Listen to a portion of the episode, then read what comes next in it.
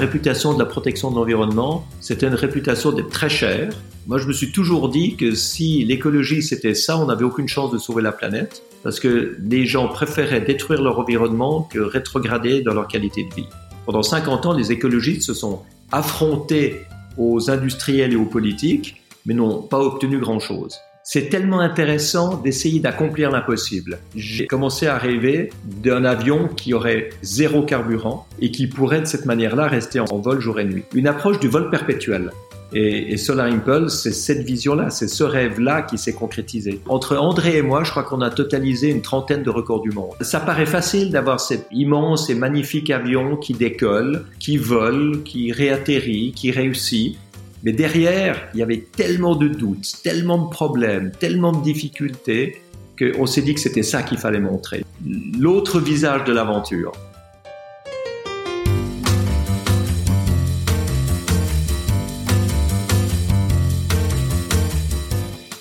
Vous écoutez La Combinaison, le podcast qui part à la rencontre de personnes exceptionnelles qui ont réussi dans leur domaine.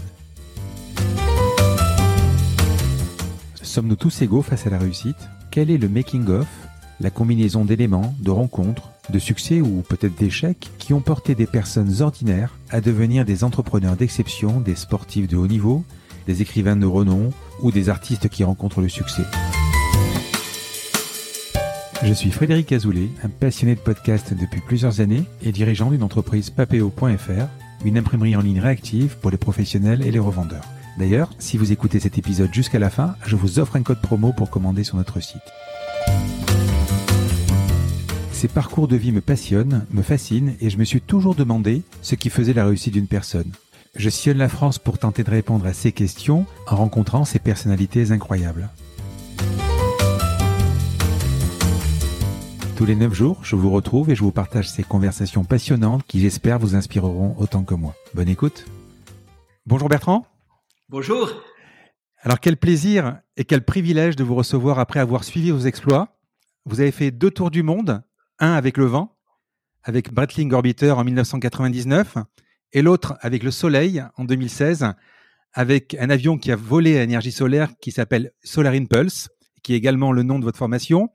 Je me souviens d'ailleurs à l'époque, euh, j'ai toujours été un fou d'aviation et j'avais une, j'ai toujours d'ailleurs l'application qui s'appelle Flight Radar et je suivais votre progression sur Flight Radar à l'époque, sans même ah, imaginer une seconde de vous connaître. Vous êtes psychiatre de formation, explorateur, avionaute, pilote, mais surtout engagé pour la planète en proposant avec votre fondation Solar Impulse 1182 solutions pour la planète.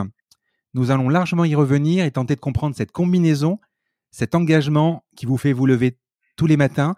Mais avant tout, Bertrand, je vais vous demander de me dire quelques mots sur vous. Je suis un explorateur de la vie. Hmm. la, vie me passionne. Euh, apprendre, comprendre, découvrir me passionne, explorer. Je suis quelqu'un de probablement satisfait par la vie intérieure, mais insatisfait de ce que je vois dans le monde extérieur. Euh, je suis psychiatre parce que j'aime comprendre comment les gens fonctionnent et je suis aviateur et explorateur du ciel parce que je pense qu'il faut aussi se transcender dans sa vie de tous les jours. C'est le principe même de l'aventurier, celui qui se contente pas de ce qu'il voit en fait, de toute façon, euh, ou de l'explorateur. Oui, absolument. Il y a, il y a, il y a... en fait, c'est tellement intéressant de mmh. faire des choses qui n'ont jamais été faites. C'est tellement intéressant d'essayer d'accomplir l'impossible, de voir tous les tenants du statu quo qui disent que c'est impossible, et en fait tous les explorateurs qui arrivent quand même à leur, à leur fin, à leur but, à leur découverte. C'est, en, fait, il faut montrer qu'on peut faire beaucoup mieux. Il faut montrer qu'il n'y a pas de, de vraie fracture entre le rêve et la réalité. Quel genre d'enfance et quel genre d'enfant vous étiez? J'étais un enfant très curieux qu'on a permis d'être curieux. Et, et ça, c'était un cadeau extraordinaire de mes parents parce qu'en fait, ils m'ont toujours considéré comme un être humain responsable, pas comme un petit gamin. Donc, quand je posais des questions, ils essayaient de répondre. Ils m'ont jamais dit que c'était pas de mon âge. Ils m'ont jamais dit qu'il fallait euh, me contenter de ce que de ce que je savais. Ils m'ont toujours euh, encouragé à comprendre davantage. Et puis de temps en temps, ils me faisaient un immense cadeau. Ils me disaient on ne sait pas. Et ça, ça veut dire qu'il y a encore beaucoup de choses à découvrir. Et c'est extrêmement stimulant pour un enfant parce que je me suis dit, eh ben voilà, eux ne savent pas, mais moi peut-être que je saurai plus tard. Vous êtes psychiatre de formation. Vous avez professé? Oui, oui, j'ai professé pendant 20 ans. Mmh. Non, je mmh. suis un, vrai médecin, un vrai psychiatre. J'ai fait ma thèse de médecine, primé à la faculté de médecine. J'étais chef de clinique dans une euh, institution psychiatrique. J'ai été euh, médecin euh, privé dans mon propre cabinet. Et j'avais un de mes patrons en psychiatrie qui m'a toujours dit, tu pourras jamais faire en même temps tes histoires de ballon et ton métier de psychiatre. En fait, j'ai quand même réussi à faire les deux. En étant psychiatre, vous imaginiez jamais rester dans un bureau à écouter ou à soigner des gens du matin au soir. Il fallait un moment sortir, changer d'altitude, comme on va le voir à plusieurs reprises. Mais oui, complètement. Moi, j'avais dit à ma femme autrefois que je voulais faire de la médecine comme hobby parce que mmh. ça me passionnait, mais que je voulais pas en faire mon métier, pas gagner ma vie avec ça. Et quand ma femme m'a dit, euh, quand elle a entendu ça, elle m'a dit, ben écoute, tu feras comme tous les autres. Si tu es médecin, tu seras médecin de profession. moi, je lui dis, non, non, tu verras, je ferai autrement. Et ben, c'est vrai, j'ai fait la médecine comme hobby, mais hobby, ça veut pas dire en dilettante. Ça veut dire que je l'ai fait parce que j'aimais ça. Mais euh, ma profession, c'est autre chose. Je suis conférencier maintenant. Votre papa a construit un sous-marin pour une firme qui a construit le module lunaire, ce qui vous a donné l'occasion d'assister à plusieurs euh, euh, décollages, notamment de la fameuse euh, fusée à Saturne V qui a porté Apollo 11. Je crois que vous avez rencontré, et on en a parlé juste un peu avant, Neil Armstrong, Collins et Aldrin qui sont allés sur la Lune. Vous avez même rencontré Schallenberg, il me semble, pour le décollage d'Apollo 12. En voyant ces décollages, j'ai lu dans votre livre Objectif Soleil, vous vous êtes fait une promesse, celui déjà d'être explorateur. C'est ça? C'est vrai que en rencontrant tous les astronautes du programme spatial américain, de Mercury, Gemini, les premiers lancements d'Apollo, en rencontrant Charles Lindbergh, il y avait Jacques Mayol, le grand bleu, qui est venu à la maison nous voir aux États-Unis, qui m'a pris nager avec des dauphins. Et puis, en voyant mon père avec ses expéditions en sous-marin, il y a un moment où je me suis dit, mais c'est cette vie-là que je veux avoir. Et je me rappelle très bien, c'était en juillet 69. Mon père est parti pour son expédition d'un mois dans le Gulf Stream. J'étais invité par Werner von Braun pour voir décoller Apollo 11. Et je me suis dit, je veux cette vie-là. Ça, ça, ça c'est la vie la plus fascinante qu'on puisse avoir. Alors moi qui suis passionné d'espace, et l'épisode qui est juste en ce moment, d'ailleurs, je le fais avec un ingénieur de la NASA qui a travaillé sur Perseverance et, et Ingenuity quand on a 11 ans, parce que vous deviez avoir à peu près 11 ans à l'époque, en, 1969, on n'a pas directement envie de devenir euh, astronaute? Oui, mais à 12 ans, j'étais trop jeune. Hum, oui, ça c'est euh, et, puis, euh, je dois dire qu'Apollo 11 a fait le, stade ultime de l'exploration. Aller, hum. aller, atterrir sur la Lune, marcher sur la Lune. Et, je me rappelle très bien m'être dit à ce moment-là, ben, tout a été fait je suis, né trop tard. Je rêve d'exploration, mais il n'y a plus rien à explorer. Comment vous voyez euh, l'exploration de Mars actuelle là? Euh, Écoutez, ça commencera à m'intéresser quand il y aura un être humain qui marchera dessus. Pour l'instant, ça m'intéresse pas beaucoup. Euh, pour l'instant, c'est des, des, robots. Vous savez, il y a eu des robots qui ont atterri sur la Lune avant Neil Armstrong. Ça n'a pas intéressé grand monde avant que Armstrong marche sur la Lune et 11 astronautes après lui. Donc moi, c'est à partir de là que ça m'intéressera. Moi, ce qui m'intéresse vraiment, c'est l'aventure humaine. C'est pas juste l'aventure technologique. Alors, on va parler de votre héritage. Vous êtes le fils de Jacques Picard, un océanographe, et le fils d'Auguste Picard, physicien, qui a d'ailleurs inspiré, on a parlé tout à l'heure, Hergé avec le professeur Tournesol, puisque physiquement, c'est vrai qu'il y a une énorme ressemblance. C'est le premier aussi euh, qui a pu observer la courbure de la Terre. C'est bien ça? Mais Absolument, parce que mon grand-père est monté à, 16 000 mètres avec la cabine pressurisée qu'il avait inventée. Son but était d'étudier les rayons cosmiques et également de montrer qu'on pouvait ouvrir la voie à l'aviation moderne en volant au-dessus du mauvais temps pour être plus fiable et dans de l'air raréfié à très haute altitude où on consommerait moins de carburant et on irait plus vite. Donc il y avait déjà une préoccupation environnementale à ce moment-là et c'est vrai qu'à 16 000 mètres, c'est le moment où on commence à voir la courbure de la Terre. C'était quand? C'était le 27 mai 1931. D'accord. Votre papa et votre grand-père, vous pouvez me les présenter en deux mots?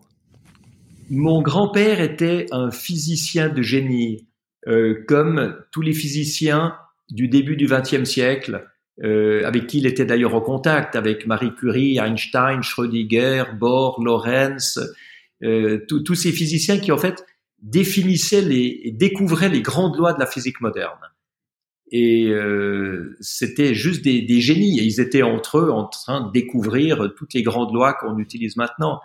Alors mon grand-père, euh, ça ne satisfaisait pas de simplement étudier et découvrir des lois de physique. D'ailleurs, il, avait, il a découvert l'uranium 235. Il a fait le sismographe le plus précis de son temps, la balance la plus précise de son temps. Il a fait sa thèse avec Einstein sur l'aimantation de l'eau enfin des, des, des choses euh, de, de, pointe, mais il voulait pas se contenter de ça, il voulait aussi aller voir sur place. Et c'est pour ça qu'il a inventé le ballon stratosphérique, il a inventé la cabine pressurisée et qu'il est monté lui-même à 16 000 mètres d'altitude. Et ensuite, il a inventé le bathyscaphe pour descendre lui-même au fond des océans. Et puis mon père, lui, a commencé complètement autrement. Il a fait des études de, de sciences politiques et économiques. Et c'est en faisant sa thèse au, à Trieste, dans le territoire libre de Trieste, entre la Yougoslavie et l'Italie pendant la, euh, enfin, à la fin de la Deuxième Guerre mondiale, qu'il a rencontré des industriels qui lui ont proposé de financer le bathyscaphe inventé par mon grand-père.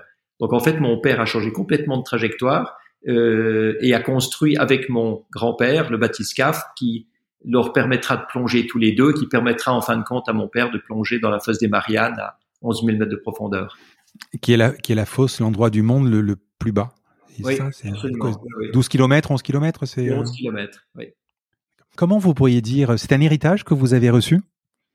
C'est une éducation, hmm. je dirais. L'héritage, c'est c'est l'histoire. C'est vrai qu'avec une histoire pareille dans les générations précédentes, on est forcément stimulé à faire quelque chose. Mais l'éducation que j'ai reçue, c'est vraiment l'éducation d'exploration, de pionnier, de curiosité. Alors ma mère était celle qui m'a aiguillé sur l'exploration du monde intérieur, la psychologie, la philosophie, la spiritualité. Et puis mon père m'a branché sur l'exploration du monde extérieur. Donc finalement, ça m'a donné beaucoup, beaucoup de domaines d'exploration. Vous avez finalement un père qui est, qui est dans les profondeurs, un grand-père qui est un coup dans les profondeurs, un coup dans l'espace, quasiment. Euh, vous avez, alors même si on ne parle pas d'héritage, de, je pense que vous avez dû avoir quand même cette fibre d'aventure, de, curiosité. Et euh, qu'est-ce qui se passe donc jusqu'à ce que vous commenciez à avoir le projet euh, de Breitling Orbiter, donc ce tour du monde en ballon? Est-ce que vous cherchiez à l'époque absolument à faire quelque chose d'extraordinaire ou, euh, ou c'était évident de faire un tour du monde en ballon?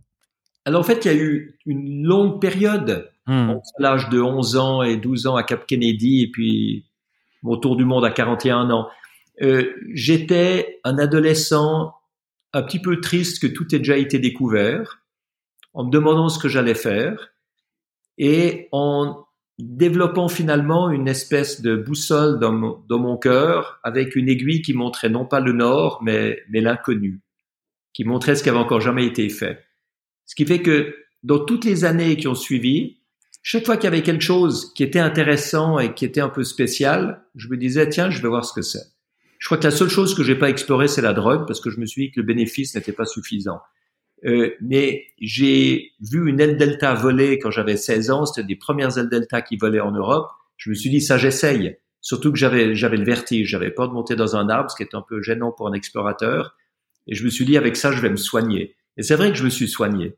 Euh, quand on fait des loopings en aile delta à 2000 mètres d'altitude, euh, on acquiert une faculté de concentration, de conscience de soi-même dans l'instant, qui fait que on va bien au-delà de sa peur. On n'a plus du tout peur. On est tellement concentré, on fait des choses tellement justes et bien euh, qu'on acquiert une, des qualités euh, de, de, pilotage extraordinaires.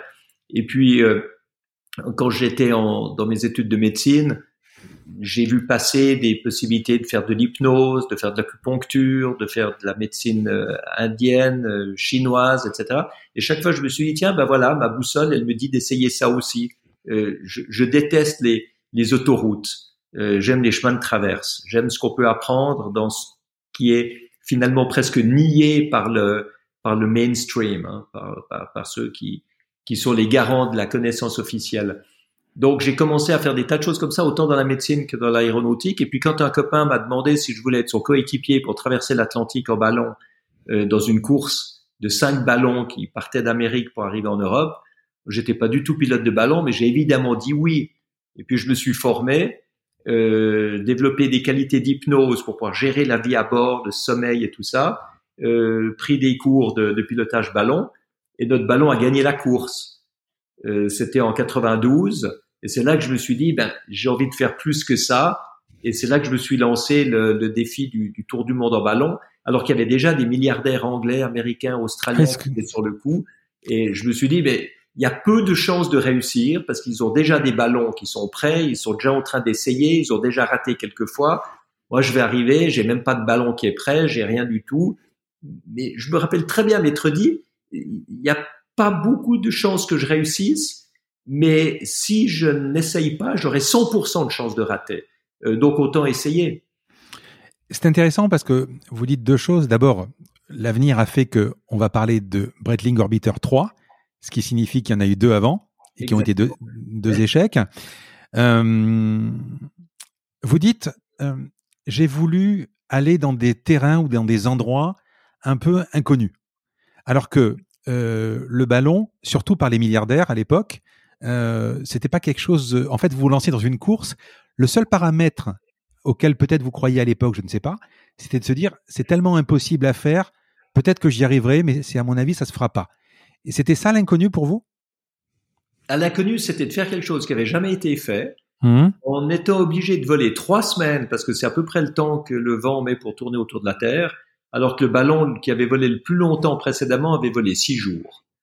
Donc c'est vrai que pour tous les spécialistes, c'était impossible. Et je me rappelle des pilotes de ballon expérimentés qui m'ont dit, on voit que tu es un débutant qui n'y connaît rien, parce que tu n'arriveras jamais à faire ça, c'est impossible. Si, si, si nous, grands spécialistes du ballon, on l'a pas fait, c'est pas toi, petit débutant, qui va réussir.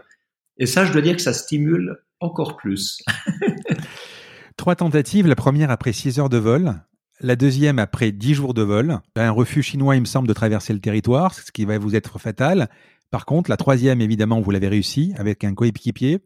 Vous avez parcouru 45 000 km en 20 jours, sans escale, de la Suisse à l'Égypte. Suisse-Égypte, mais en faisant tout le tour entre les deux. Hein. oui, c'est vrai. vous avez bien fait de préciser. Donc, un vrai tour du monde.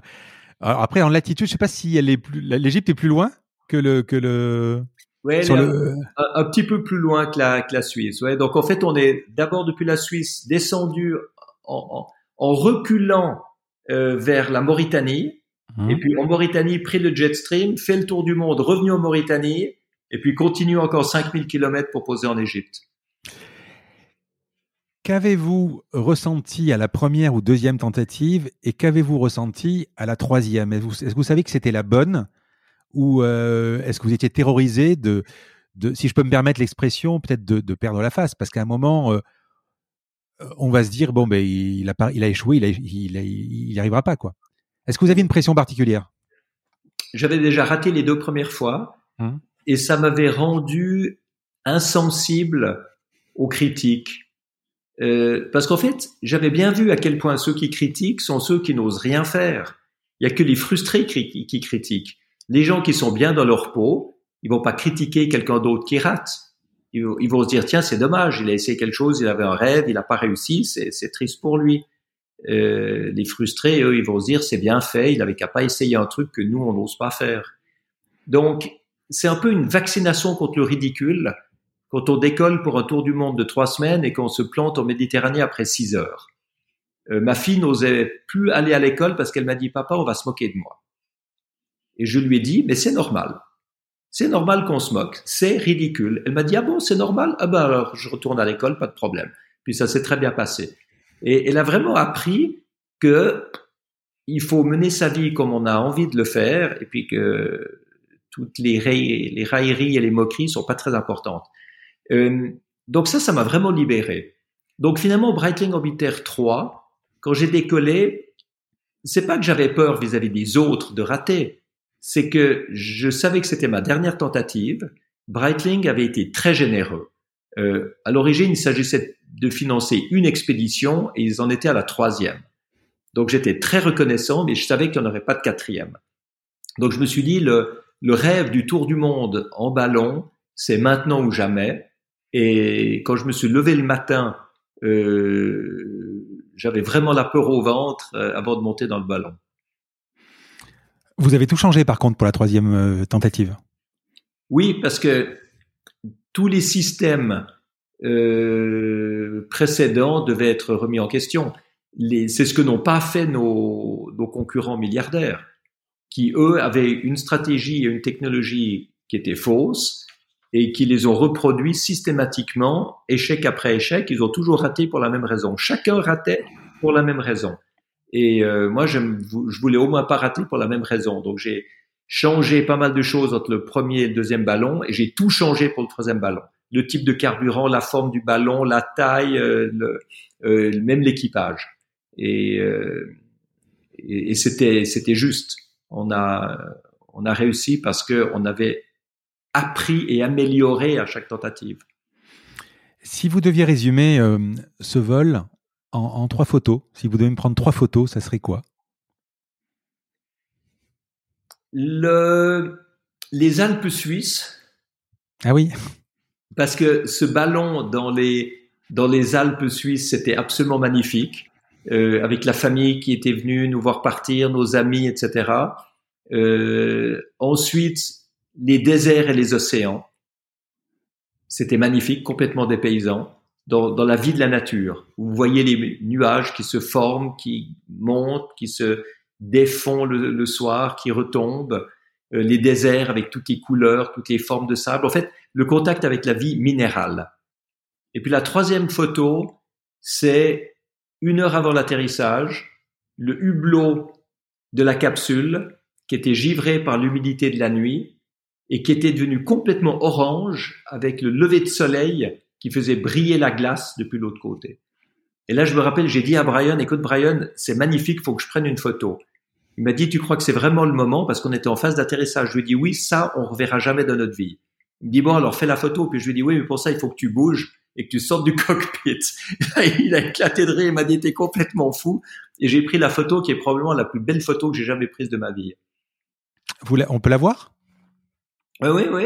Elle est sur votre site ou vous êtes... Euh... Elle, est, elle est ou sur mon site, elle doit être sur mon site bertrandpicard.com. Euh, elle est en tout cas dans le, dans le livre Le Tour du Monde en 20 jours. Elle doit être dans une trace dans le ciel aussi. Que Mais sinon, je vous la demanderai si vous pouvez me l'envoyer. Euh... Oui, absolument. Quelle altitude? L'altitude de vol du ballon entre 6000 et 12 000. On est redescendu par moment à 6000 mètres pour euh, ralentir parce que les vents d'altitude nous prenaient dans une mauvaise direction. Et puis à la fin du vol, on était à 12 000 mètres dans des jet streams qui étaient à 230 km heure. Donc ce qui signifie qu'il faut un masque euh, Non, on était en pressurisé. Mmh. Sur, sur, Solar Impulse, j'ai dû faire un peu honte à mon grand-père parce que j'étais pas en cabine pressurisée, alors que c'est lui qui, qui, avait inventé le système.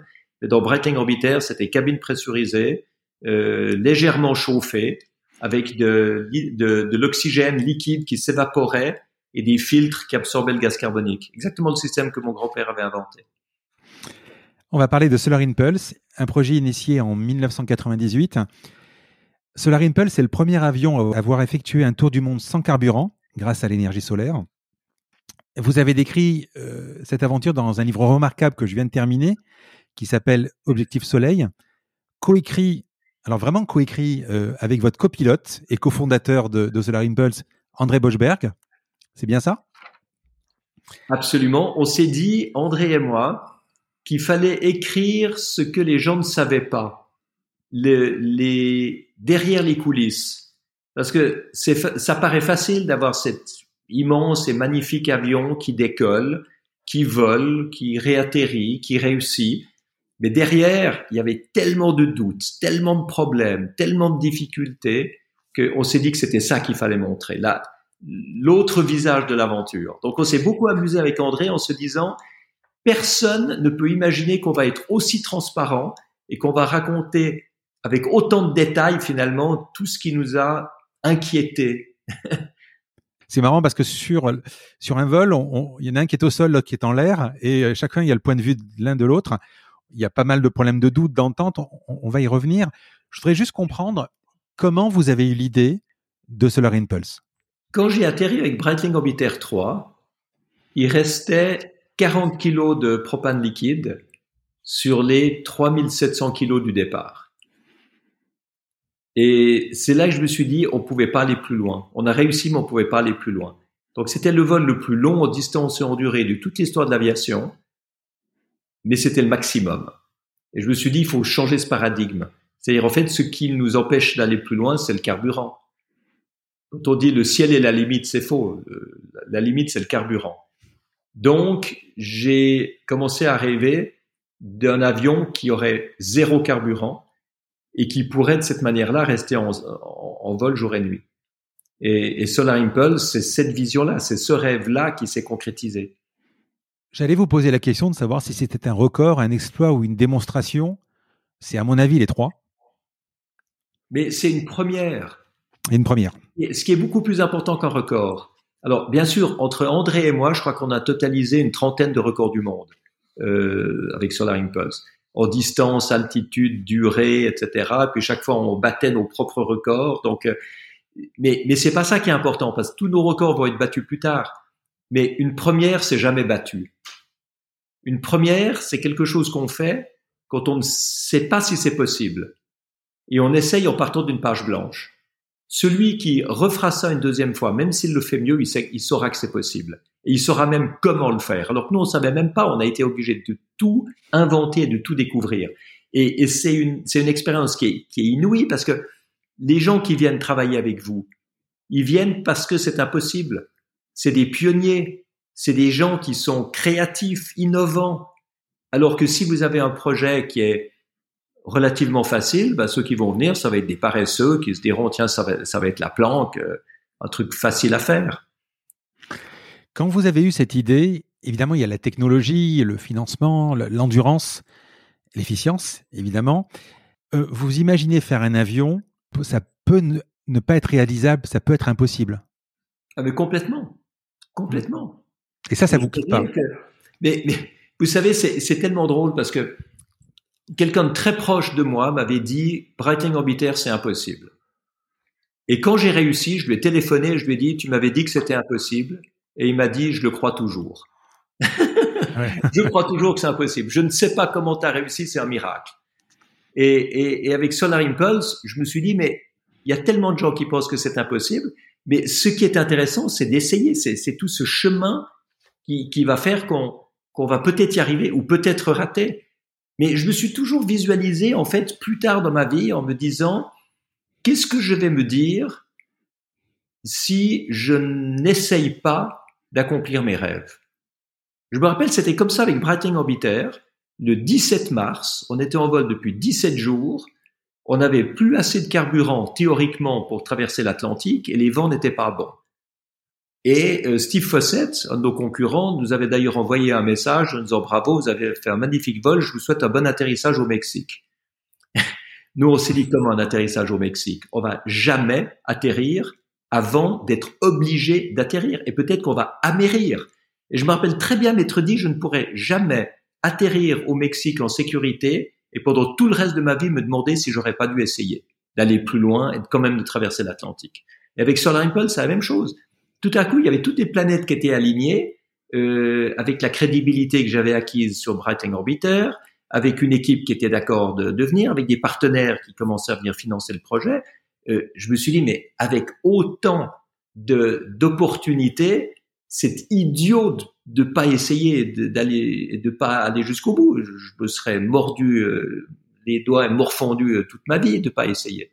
Quelles sont les premières étapes d'un projet comme ça Évidemment, il y a le financement, mais c'est quoi? Vous réunissez des ingénieurs? Comment vous dessinez? Comment, comment on, crée un projet comme ça?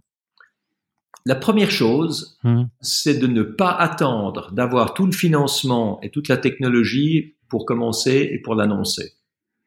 Euh, il suffit d'une seule personne ou d'une seule institution qui vous donne un semblant de crédibilité et là, vous pouvez commencer. Euh, pour moi, c'était l'école polytechnique fédérale de Lausanne.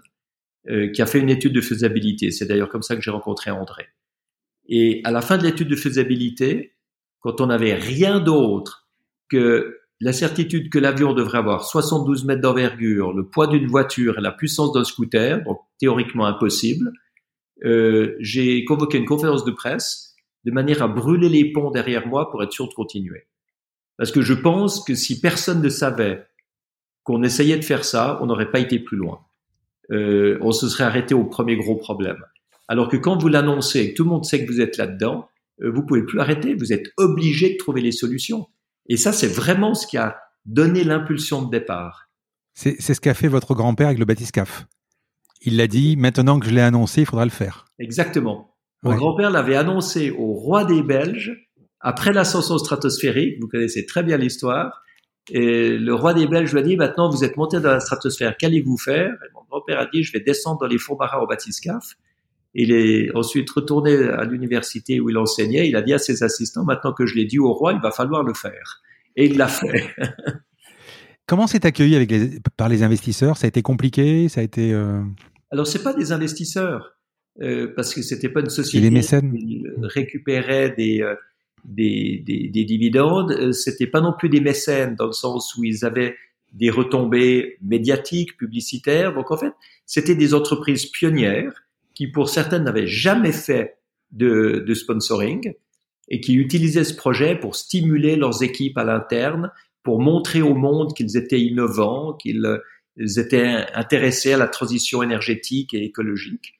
Donc en fait, on n'a pas eu de, gros noms euh, de sponsors habituels qu'on voit en Formule 1, qu'on voit au golf, qu'on voit dans, des sports euh, très, euh, médiatisés. On a beaucoup plus des, profils scientifiques qui avaient envie de rendre quelque chose possible alors que tout le monde considérait que ça ne l'était pas. J'ai noté une phrase qui, est marrante, qui dit on nous, on nous demande pas comme en Europe à quoi notre avion peut servir euh, s'il n'emporte aucun passager, ou en Chine combien d'exemplaires nous allons vendre. On nous a juste répondu c'est fantastique. Oui, ça c'était la mentalité américaine à la Silicon Valley. C'était c'était très agréable là-bas. Là-bas, c'est des gens qui qui innovent, qui créent, qui développent, et puis ils regardent bien si ça sert, ils voient bien plus tard si ça sert à quelque chose, mais, mais ils commencent par ce, ce goût du pionnier et de l'explorateur. Alors, dans cette aventure, vous l'avez dit tout à l'heure, tout est nouveau, forcément.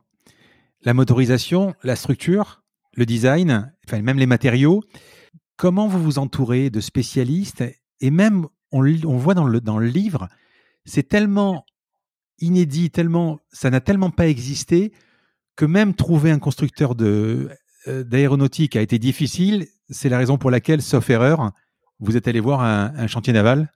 Oui, parce que personne d'autre voulait nous construire cet avion. C'est amusant. On voit bien que ouais. ceux qui ont le filtre qui leur fait croire que quelque chose est impossible ne laissent pas passer toutes les opportunités. Et quelqu'un qui ne sait pas que c'est impossible n'a pas de filtre. Donc il cherche simplement des solutions. Et c'est pour ça que c'est un chantier naval qui a construit, sur les, qui a, qui a construit disons, les grandes pièces de Solar Impulse, même si la conception était faite par notre équipe. Mais, mais je crois que la base de la réussite, c'est vraiment la complémentarité entre André Borchberg et moi. Euh, André et moi, nous sommes totalement différents. Lui est pilote de chasse et ingénieur. Moi, je suis pilote de ballon, psychiatre et explorateur. Et on peut pas être plus différents. On n'était jamais d'accord. Pendant l'étude de faisabilité, on éclatait de rire. Chaque fois, quand il disait quelque chose, moi je disais l'inverse, et réciproquement. Et c'est ça qui m'a donné envie de travailler avec lui. C'est pour ça que je lui ai demandé s'il était d'accord qu'on s'associe, pour qu'il amène ce que je n'avais pas, et que moi je lui amène ce que lui n'avait pas. Et ça, ça donne le 1 plus 1 égale 3. Il y, a, sa compétence, ma compétence, et ensemble on crée une troisième compétence qu'on n'aurait jamais eue en restant seul. D'ailleurs, vous l'écrivez une phrase du genre euh, c'est vrai qu'on n'a pas demandé à, un fabricant de bougies de fabriquer des, ampoules électriques. Même si c'est la même chose, ça sert à la même chose.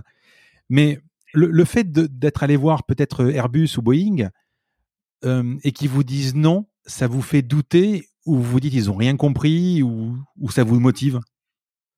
Je me dis qu'ils n'ont rien compris. Hmm. Mais c'est drôle parce que le big boss de Boeing est venu assister à une de mes conférences où je présentais Solar Impulse. Et à la fin, je lui dis, mais ce serait magnifique si euh, on collaborait et que c'est vous qui construisiez cet avion. Et il a ce cri du cœur, il me dit, mais bien sûr que non. Of course not. Mais c'était vraiment le, cri du cœur. Quoi. Il pouvait pas imaginer qu'il allait se lancer dans un truc comme ça. Et chez Airbus, c'était exactement la même chose. L'ancien patron d'Airbus m'a raconté que ses, ingénieurs lui ont dit, surtout n'aidez pas Picard, il pourra jamais construire cet avion. Et quand on l'a construit, les ingénieurs lui ont dit, euh, surtout ne l'aidez pas, l'avion volera jamais. Puis quand on a volé, ils ont dit, il va s'écraser. Puis quand on s'est pas écrasé, les mêmes ingénieurs sont retournés chez euh, Tom Enders et lui ont dit maintenant il faut absolument qu'on fasse des programmes d'aviation électrique. Donc c'est fantastique de voir comment les sceptiques ensuite tout à coup voient que quelque chose est possible et puis ils trouvent que c'est normal puis ils reprennent l'idée. Quand vous créez un projet comme ça, l'équation forcément c'est c'est le poids. C'est quoi l'équation? C'est le poids, la batterie, la recharge? Comment on arrive à se dire c'est possible? Entre le moment où tous ceux qui vous ont dit c'est impossible, tous ceux qui vous ont fermé comme les avionneurs, les portes, comment, euh, un moment, à quel moment vous vous souvenez de ce moment où vous avez dit ça y est, c'est possible, même si intérieurement vous n'avez jamais douté. Mais intérieurement, j'ai douté tout le temps. Hum. Le moment où je me suis dit c'est possible, c'est quand j'ai passé la ligne d'arrivée à Abu Dhabi le 26 juillet 2016 et qu'il y avait 43 000 km derrière moi. Tant qu'il restait un mètre devant moi, j'étais même pas sûr de réussir. On va rappeler aux gens quand même euh, le fonctionnement. Vous pouvez m'expliquer comment, quel était le défi, comment, comment il fonctionne? En fait, il fallait construire un avion qui soit tellement efficient qu'il puisse se contenter de l'énergie solaire reçue pendant la journée pour voler jour et nuit. Donc c'est pour ça qu'il y avait cette immense envergure de 72 mètres, un poids plume de 2300 kilos, comme une voiture familiale pour l'envergure plus grande qu'un jumbo jet, qu'un 747. On avait la puissance d'un scooter. Et avec ça, on captait l'énergie du soleil la journée pour faire tourner quatre moteurs électriques, charger des batteries qui seraient utilisées pendant la nuit pour atteindre le lever de soleil suivant, si possible avant que les batteries soient vides, sinon on était dans l'eau. Et avec le soleil levant, on recaptait de l'énergie pour continuer. Donc c'était une approche du vol perpétuel. C'est pas le mouvement perpétuel, bien sûr, puisqu'on reçoit plus d'énergie que ce qu'on euh, emmagasine et ce qu'on produit et ce qu'on utilise, euh, mais c'était le vol perpétuel. On pouvait rester en l'air aussi longtemps qu'on voulait. Euh, j'ai toujours rigolé en disant, en fait, quand le pilote sera trop vieux, il faudra faire redescendre l'avion. oui, parce que finalement, quand on, lit le livre, presque l'obstacle, c'est presque l'homme, en fait. Oui, oui. L'homme est le maillon faible. Et maintenant, d'ailleurs, Solar Impulse 2 a été repris par une startup qui s'appelle Skydweller et qui a supprimé le pilote, ou qui va le supprimer. Ils sont en train maintenant de développer un pilote automatique de manière à faire voler Solar Impulse pendant plusieurs mois euh, et faire de la surveillance, de l'observation, télécommunications, météo, agriculture, etc. Donc le pilote, c'était aussi pour les ingénieurs euh, l'élément de trop parce que les ingénieurs étaient ravis d'avoir fabriqué un avion qui pouvait voler jour et nuit, mais ils n'avaient pas du tout envie qu'on l'abîme. Euh, donc avoir un pilote qui mettait des émotions là-dedans, qui mettait une envie de voler, une envie de réussir, pour eux c'était horriblement stressant. Alors vous avez construit deux avions, Solar Impulse 1 et Solar Impulse 2. C'était obligatoire, c'était un prototype, c'était quoi le, le 1 Le 1 c'était une preuve de concept. Mmh. Euh, pour arriver à voler jour et nuit. Parce que si on peut faire un cycle, on peut en faire plusieurs, mais il fallait être sûr qu'on puisse faire un cycle. Alors plutôt que de construire directement un avion avec pilote automatique, un grand cockpit, un lit, des toilettes, etc., euh, qu'on devrait changer parce qu'il marchait pas, on a construit un avion beaucoup plus simple, sans pilote automatique, sans, sans toilette, euh, le pilote pouvait pas se coucher, c'était très rudimentaire.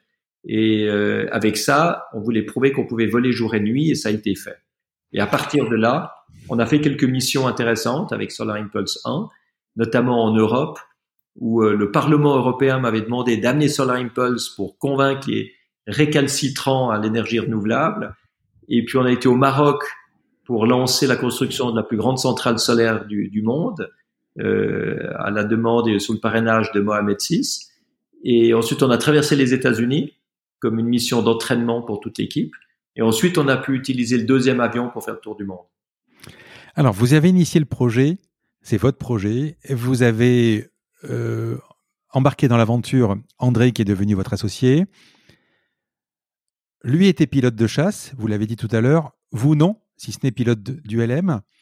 À un moment, vous avez donc un pilote d'essai qui s'appelle Marcus, qui vous dit que vous n'êtes pas au niveau, en fait, vous avez dû prendre des cours de pilotage, que vous, étiez, euh, vous n'étiez pas pilote. Et à un moment, il s'interroge sur votre capacité à piloter. Et vous, on le sent bien dans le livre, c'est une frustration. Vous ne l'avez pas accepté, ça. Mais c'est là que j'ai fait une erreur gravissime.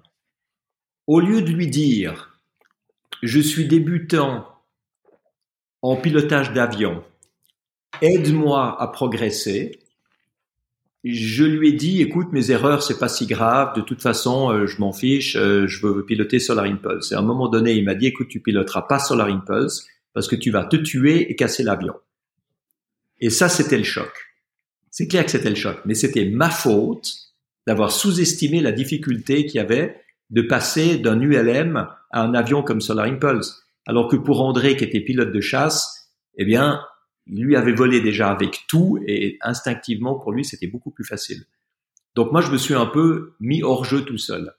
Et là j'ai fait pendant une année euh, des centaines d'heures de vol sur avion, sur motoplaneur, sur planeur, sur hélicoptère, tout ce que je pouvais en permanence. Et là j'ai énormément progressé. Et quand je suis retourné chez Marcus, il m'a dit ah ouais là je te reconnais pas. Euh, t'as vraiment t'es vraiment devenu bon. Et là, il m'a mis sur Solar Impulse et ça s'est très bien passé. Vous vous souvenez Effectivement, ne, ne pas pouvoir voler dans le projet de mon rêve. Vous vous souvenez du premier vol Ces 30 secondes, euh, c'était. Euh, c'est encore une autre phase. Oui, oui. Alors, le premier vol de 30 secondes de Solar Impulse, ça, c'était Marcus, euh, comme pilote d'essai, qui, qui, le faisait. C'était extraordinaire parce qu'on n'avait pas cassé l'avion. Euh, c'est un avion avec des caractéristiques qui avaient jamais existé, un domaine de vol qui avait jamais été exploité, et on avait très peur de le casser, qu'il soit même pas manœuvrable. Donc c'était le soulagement que ça marche. on va parler du vol. Un seul siège dans l'avion. Sur Solar Impulse 1 et 2, il n'y a qu'un seul siège. Euh, je, vous allez y répondre, mais je pense que s'il n'y en a pas deux, c'est que ça va encore poser d'autres problèmes de poids. De, ça aurait dû être, à mon avis, extrêmement compliqué. Oui, mais ça, c'est la confrontation du rêve et de la réalité. Euh, le rêve, c'était sans escale à deux, et la réalité, c'était tout seul avec des escales, parce qu'on pouvait pas mettre deux personnes avec tout l'équipement qu'il fallait, sinon on aurait été trop lourd, on aurait dû mettre moins de batterie, et l'avion aurait touché le, le sol avant la fin de la nuit. Donc effectivement, il y a des facteurs de réalité qu'on a dû intégrer. Alors, vous, vous parlez du, verre à moitié plein. Vous dites euh, un seul siège dans l'avion pour deux hommes assoiffés d'aventure. De toute façon, s'il y, avait eu deux places dans l'avion, il n'y aurait même pas eu de bouquin. Euh, un peu de choses près. C'est vrai, c'est vrai. Alors, dans le livre, justement, chacun doit prendre la place de l'autre à chaque fois. Il y a beaucoup d'amitié, beaucoup d'admiration. On a presque l'impression que l'un existe euh, dans, dans l'aventure grâce à l'autre. Il y a quand même aussi de la rivalité. Vous alterniez chaque vol avec André. Comment vous choisissiez qui faisait quel vol? C'était pas facile. Hmm. C'était pas facile. On s'était mis d'accord sur le fait que comme c'est moi qui avais initié le projet, c'est moi qui devais terminer le tour du monde, passer la ligne d'arrivée. Donc c'était forcément André qui commençait. Euh, moi j'avais envie de faire l'Atlantique parce qu'après avoir rencontré Lindbergh, c'est vrai que l'Atlantique c'est magique. Mais en même temps, le Pacifique, c'était aussi le vol le plus long. Donc on avait tous les deux envie finalement de faire le Pacifique, tous les deux envie de faire l'Atlantique. Finalement, ça s'est résolu euh, par le comité de sécurité de Solar Impulse qui a dit, le, qui a dit le Pacifique, c'est le premier vol très long, donc ça doit être le pilote le plus expérimenté, ça doit être André. Et puis on s'est rallié à ça parce que finalement, sur le plan de la sécurité, euh, je pense que c'était assez juste. C'est plus difficile qu'un, indépendamment de la gestion de la batterie et de cette notion, euh, je vole, je vole le jour, je vole la nuit, je, je, enfin, je recharge le jour pour voler la nuit. Indépendamment de ça, c'est plus difficile qu'un avion euh, classique pour voler. Écoutez, pour répondre simplement, c'est un avion qui est impilotable. C'est impilotable. Maintenant, avec beaucoup d'entraînement et des bonnes conditions météo, on arrive à le piloter. Mais il faut voir qu'avec cette envergure et cette faible vitesse et ce faible poids, à la moindre turbulence, vous partez dans tous les sens. Et juste pour vous donner un ordre d'idée, on a l'ancien chef pilote d'essai de la NASA qui est venu essayer notre simulateur de vol. Et il a écrasé Solar Impulse à l'atterrissage. Et il était tellement vexé qu'il n'a pas dormi de la nuit Il a refait des tas de calculs pour voir comment il pouvait gérer ce simulateur. Le lendemain, il est venu, il a collé des, des sur l'écran pour prendre des références. Il a réussi à poser. Euh, notre directeur de vol a craché l'avion sur le simulateur également. Et quand on a commencé à s'entraîner, Marcus, André et moi, il n'y en avait pas un seul qui arrivait à piloter l'avion. Euh, on a dû apprendre, euh, se mettre dans autre chose que qu'un pilotage normal. Euh, donc c'est vrai que c'était excessivement difficile. J'ai presque l'impression que vous l'avez apprivoisé en fait. Oui, on l'a apprivoisé. Oui, hmm. c'est vrai. Il y a une préparation physique pour ça? C'est un avion, alors difficile, euh, j'imagine, vous venez de le dire, mais il y a une préparation physique en plus? Ou ça reste un avion classique à ce niveau? Alors, il y a une préparation technique, il faut bien le connaître. Euh, André s'est beaucoup préparé physiquement. Et moi, je me suis beaucoup préparé techniquement. Parce qu'en fait, moi, je suis explorateur. Donc, voler quelques jours et quelques nuits sur Solar Impulse, ça me faisait pas peur. J'avais déjà fait 20 jours de vol dans un ballon. Ça me gênait pas. Moi, j'avais pas du tout peur de ça. Euh, par contre, André, lui, n'avait pas du tout peur de la technique. Il savait qu'il arriverait à le piloter facilement. Euh, par contre, il avait très peur d'être plusieurs jours de suite dans un cockpit. Il a mis au point des tas de techniques de yoga pour euh, rester fit, etc. Alors qu'en fait, c'est pas un exercice physique qui est, qui est intense, mais c'est amusant parce que lui vivait ses vols beaucoup plus intensément sur le plan physique, revenait beaucoup plus fatigué, et, et, et moi pas. Et moi, je disais, mais c'est magnifique de voler cet avion. Puis il y a un moment où il m'a dit, mais écoute, arrête de dire que tu es tellement content de piloter cet avion parce que ces gens vont croire que c'est facile. Puis je lui ai dit non, mais Hector, le, notre but c'est pas de nous montrer comme des surhommes. Notre but c'est de nous montrer comme des gens passionnés, de donner envie aux autres de le faire aussi. Parlez-nous de la vie un peu en vol. On a quand même des moments de détente ou, c'est une vigilance de tout instant? On peut être euh, détendu tout en étant vigilant. Donc mmh. c'est pas du stress, c'est de la concentration. Alors, euh, il y avait tout le temps quelque chose à faire, ou presque tout le temps quelque chose à faire, à contrôler, à piloter. Il y avait un pilote automatique, mais il fallait toujours le, l'enclencher au bon moment, parce que dès qu'il y a une turbulence, il se déconnecte. Il fallait faire nos exercices, il fallait faire beaucoup d'interviews, euh, se changer. Souvent, parce que on était à 3000 mètres en début de journée, et puis à 9000 en fin de journée, donc euh, on passait de plus 30 à moins 40 euh, donc il fallait changer nos habits, mais changer nos habits dans un petit cockpit avec le parachute qu'il fallait pas enlever trop longtemps, le masque à oxygène qui devait pas s'arracher sinon tomber en hypoxie. Ça, ça nécessitait pas mal de, de, concentration. Et puis surtout, on était suivi en télémétrie par l'équipe d'ingénieurs. Puis dès qu'on faisait une faute, on se faisait engueuler. Donc on essayait quand même de faire les choses correctement. Mais il y avait des, des moments magnifiques. Moi, je me rappelle que sur l'Atlantique, à un moment donné, j'ai fermé un peu les yeux en me disant, je vais me détendre, je suis un peu fatigué. Puis au bout de trois secondes, je me suis dit, attends, je suis complètement crétin, pourquoi je fais ça? C'est le, le, vol le plus beau de ma vie, euh, j'attends ça depuis des années, je vais pas fermer les yeux, je vais au contraire m'imprégner de tout ce que je vois, de tout ce que je ressens, cristalliser l'expérience en moi pour jamais l'oublier. Et heureusement que j'ai fait ça, parce que c'est vrai que j'ai jamais oublié ce, toutes les secondes de ce vol. Vous pouviez tenir debout ou non? C'était uniquement allongé ou euh? Non, on était uniquement assis ou allongé. Et pour dormir? Alors pour dormir, on couchait le siège, hmm. on détendait un peu les sangles qui nous tenaient au parachute et au canot de sauvetage, et puis on avait 20 minutes euh, de cycle euh, pour, pour dormir. Donc on enclenchait un, une alarme, et pendant 20 minutes, on pouvait se détendre, s'endormir un peu avec des techniques d'hypnose, au bout de 20 minutes, l'alarme sonnait. Il fallait vérifier si tout se passait bien. Et si oui, à ce moment-là, on pouvait reprendre un cycle de, sommeil et faire ce qu'on appelle du cluster sleep, c'est-à-dire plusieurs petites phases de sommeil qui se suivent. Et ça, ça suffit pour, pour pouvoir tenir plusieurs jours? Ces techniques de sommeil hmm. Ça suffit tout à fait quand on est dans un phénomène d'aventure où on est sorti de toutes ces références. Euh, si j'avais dû faire ça chez moi, je sais pas dans quel état je serais. Mais ce qui est magique dans l'aventure, c'est ces moments où on peut fonctionner autrement. On se donne la possibilité de fonctionner autrement. Et quand on est obligé de faire autrement que dans sa vie de tous les jours, ben on y arrive. C'est-à-dire qu'en fait, on va puiser en soi toutes les qualités qu'il faut pour, pour réussir.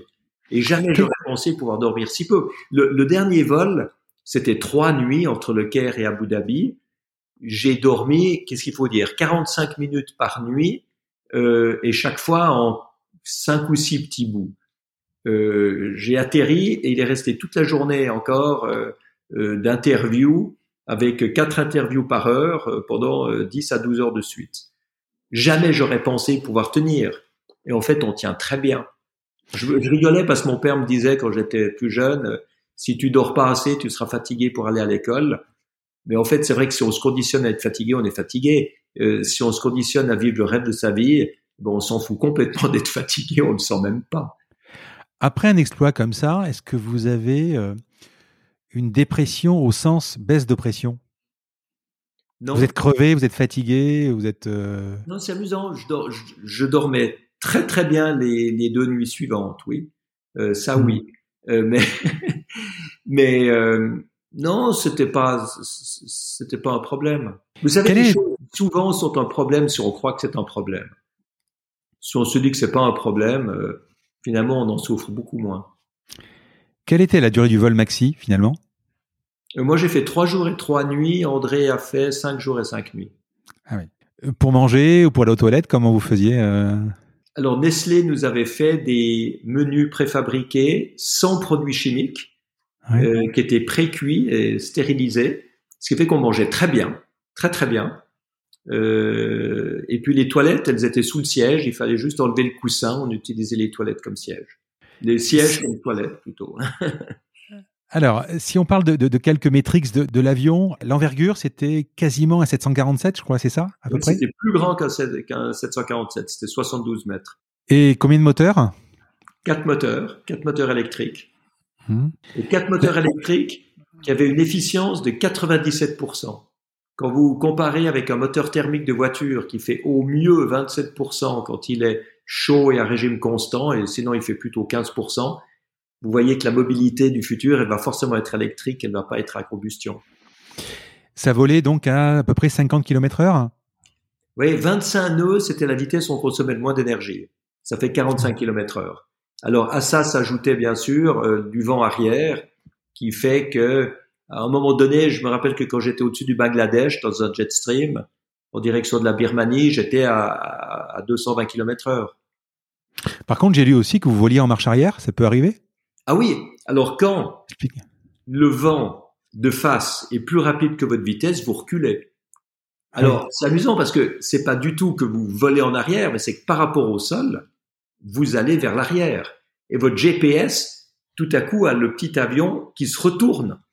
Donc, pour tourner à gauche, vous devez mettre le manche à droite. Pour aller à droite, vous mettez le manche à gauche. Bah, tout, tout est inversé.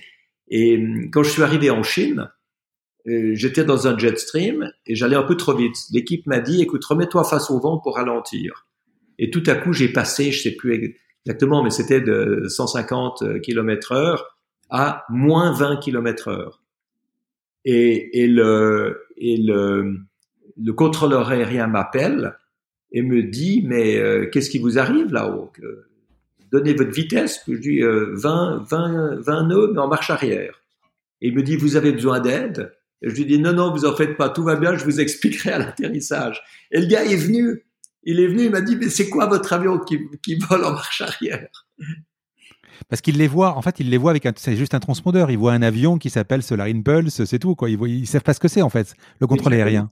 Exactement. Et qui, bon, ils étaient au courant parce qu'on avait des autorisations spéciales qui avaient été délivrées par des dérogations accordées par le président chinois donc les Chinois nous avaient très très bien reçus. Il y avait des contrôleurs aériens qui parlaient anglais tout le long de notre trajet. C'était Welcome in China, Solar Impulse. C'était vraiment très très classe. Mais quand le gars qui est devant son radar voit l'avion qui passe tout à coup de 150 à l'heure à 20 à l'heure, là il a quand même un petit souci. eh oui. Vous, vous aviez le luxe d'avoir comme un avion une, des triples commandes, des, des commandes triplées? Euh, pourquoi des commandes triplées? C'est-à-dire un avion classique, il a l'hydraulique, euh, l'électrique et, et, le mécanique. Est-ce que vous pouviez avoir ce luxe-là en termes de poids, de dire si à un moment, euh, euh, je sais pas moi, le, le, la gouverne de direction, euh, le câble lâche ou je sais pas, est-ce que vous aviez, vous pouviez? Non, c'était entièrement mécanique. Hmm. Parce que comme l'avion était entièrement électrique, on ne voulait pas qu'une panne électrique nous empêche de pouvoir au moins planer pour atterrir. Donc euh, tout était fait ou avec des câbles ou avec des baguettes de, de, carbone. Euh, vous aviez un centre névralgique, un peu comme Houston, quelque part, qui vous suit dans le monde entier? Oui, c'était à Monaco. On avait 60 mhm. personnes à Monaco, un centre qui 60 à disposition du, de l'équipe par le Prince Albert, un des parrains d'expédition. Et là-bas, on avait nos contrôleurs aériens, euh, météorologues, euh, directeurs de vol, euh, sécurité, télécommunications, communication, médias, etc. Indépendamment des couleurs de vol qu'un que, avion doit prendre, vous étiez comme le ballon à la recherche des, des, des vents, des jet streams en fait. Pas forcément, parce qu'il faut que le jet stream aille dans la bonne direction. Le but, c'était pas d'aller le plus vite possible. Le but, c'était de pouvoir garantir qu'on ait assez de soleil la journée pour pouvoir avoir nos batteries totalement chargées, être à 9000 mètres d'altitude et pouvoir passer la nuit sur les batteries en planant pour redescendre à 3000 mètres et ensuite avoir le ciel libre pour remonter euh, au jour suivant. Donc ça, c'était la priorité absolue. Vous écrivez également que votre projet représente le même risque quasiment qu'une mission Apollo. Il y a un risque sur 10 que le vol se termine mal. Ce qui signifie, Bertrand, que la moindre erreur, que ce soit de pilotage, euh, météo ou quoi, c'est évidemment la fin du projet. Ça ne vous a pas quitté, ça? On se plante, c'est tout ce que j'ai fait, tout ça pour rien? Oui. Ah, ça, c'était omniprésent. Hmm. Autant au niveau de l'avion qui était très fragile au sol, qui pouvait être abîmé par euh, n'importe quoi, par un spectateur qui venait regarder si c'était solide et qui cassait un bout, euh, par le vent qui aurait retourné l'avion, euh, même dans le hangar. On pouvait pas ouvrir deux portes du hangar en même temps parce que ça faisait des courants d'air. Et puis euh, tout ce qui pouvait m'arriver à moi. Moi, je me rappelle que avant le dernier vol pour décoller d'Égypte et faire la dernière étape, j'osais à peine prendre ma douche pour de peur de glisser dans la douche et de me casser un poignet ou une cheville. Et de manger? Parce qu'à un moment, vous parlez dans, dans le bouquin justement d'un resto chinois, il me semble, où vous êtes tombé malade? Alors, le resto chinois au Maroc, ça c'est André qui est tombé malade avant son. Ah oui, peut-être, oui. Et puis au décollage de le jour où j'aurais dû décoller du Caire, euh, j'avais une tourista catastrophique et j'étais pas en état de voler. Et la moitié de l'équipe ou des neuf dixièmes de l'équipe étaient malades aussi. Ils étaient très très soulagés que j'annule le vol. oui, parce que ça c'est pareil. Vous, si vous avez de la température ou une gastro ou quelque chose en vol, c'est très compliqué. Oui, oui, oui. Hum. Euh, on ne pourra pas détailler évidemment tous les vols, mais quelle a été la plus grosse peur que vous avez eue en vol ou frayeur? Honnêtement, la plus grosse peur que j'ai eue dans le projet, c'était au sol. C'était pas en vol. Euh, c'était des problèmes techniques, les problèmes administratifs, les problèmes météo, les problèmes de sécurité, les problèmes d'autorisation. Tout ça, c'était un calvaire. Mais au moment où la tour de contrôle me disait Solar Impulse 2, vous êtes autorisé au décollage, c'était l'émerveillement. C'est manette de puissance à fond, aucun bruit, et en 200 mètres, l'avion était en vol. Que je me disais maintenant, j'ai deux jours, trois jours de vol devant moi. C'était, c'était féerique. Oui, parce que ce qu'il faut voir, c'est que vous ne pouvez pas décoller si vous n'avez pas l'autorisation d'atterrir à destination. Exactement. C'est ça. Exactement. Il, y a, il y a eu des moments qui n'étaient pas des moments de peur, mais qui, qui étaient quand même des moments je me disais, bah, j'aurais quelque chose à raconter. Euh, sur l'Arabie Saoudite, euh, j'avais enlevé le parachute, enlevé la combinaison, j'étais sur les toilettes et j'ai pris la plus grosse turbulence que j'ai jamais prise avec Solar Impulse. L'avion a eu une aile qui s'est soulevée, je suis parti en glissade et puis euh, la caméra était forcément coupée, elle était mise sur intimité parce que j'étais aux toilettes et puis euh, l'équipe voit tous les cadrans qui s'affolent euh, me disent euh, tu t'en sors, j'ai dit je suis obligé de m'en sortir, j'ai même pas le parachute, donc je dois bien récupérer. Puis j'ai récupéré l'avion. C'était, c'est vrai que c'était pas évident là, je m'y attendais pas du tout.